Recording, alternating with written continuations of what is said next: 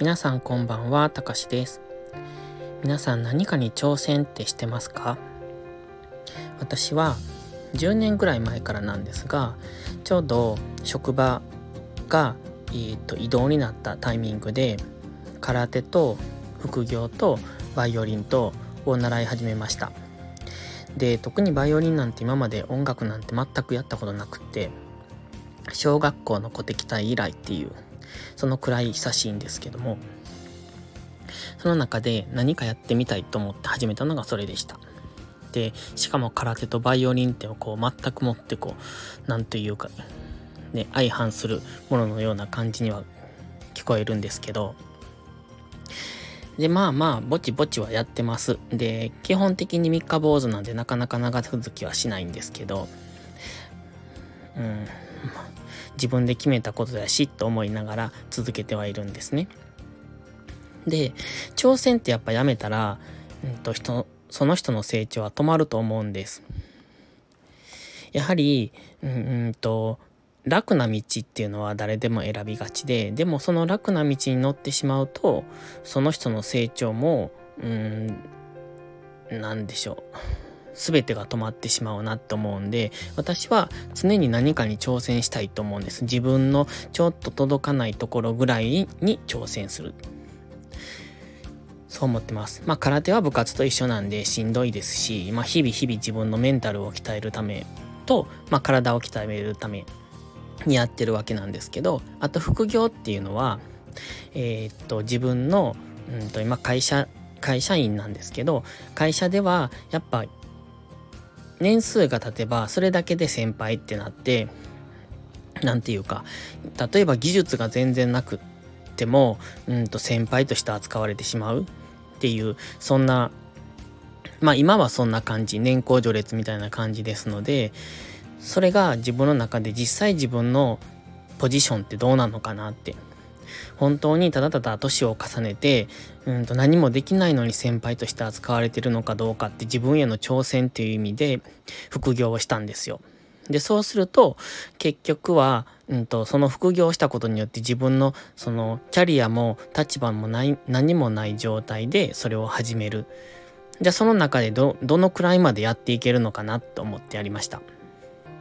で、それはまあ今その副業も始めて10年ぐらい経つので結局は今はもううんと長くいるただのなんだうんと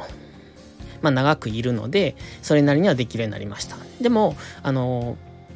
その自分の挑戦に対しては結果的にはえー、っと満足はしてます。自分がどのくらいできるのかっていうのを今の会社じゃなくて全然違うところで試すっていうことに対してはその、えっと、まあ、実験結果は成功なんでしたね。あ、ここまで頑張れるんだっていう、そんな感じ。だから、うんと、副業の挑戦は自分にとっては成功でした。で、ちなみに副業は、えっ、と、お金儲けじゃなくて、えっ、と、そういう挑戦の意味と、あと時間の有効活用ですね。仕事休みの日は午前中寝てしまうので、じゃあ寝てるんだったら働こうと思って、働きました。っていうのが今の状態。で、今は、その副業の、まあ、本来の目的も達成してしまったので、まあ、月1回か2回ぐらいしか働きに行ってなくって、で、他の休みの日は、最近は農業をちょっと始めていますので、まあ、そっちの方に当てたりとか、まあ、その他今は FX をやってるんですけどもそっちに当てたりとかしてまた新たな挑戦を始めてる状態ですただ、えっ、ー、とその前からやってる副業は今のところやめるつもりはありません。まあ、ある意味気分転換として、えー、と違う会社、違う企業の中が見れるっていうのは貴重な体験だと思ってるので、それはこれからも続けていこうと思ってます。そして、空手、副業、あとバイオリンですね。バイオリンはやっぱ自分の中ですごく苦手意識があるんですよね。難しいですね。あのー、音とか音楽とかにそもそもあんまり興味がなかった人がやってるんでなんせ音がずれてても気づかないとか楽譜が読めないだとかそのかなり壁が高いというかハードル高いですよね。でまあやっぱりその自分の中に苦手意識があるから練習量も少ないしそうするとなかなか上達しなくって余計にこう嫌になるみたいなジレンマみたいなところにいるんですけど、まあそれでも続けようと思って頑張ってます。これが今の私の挑戦ですね。で、仕事でもいろいろ挑戦してて、その同じことを毎回するのが嫌で、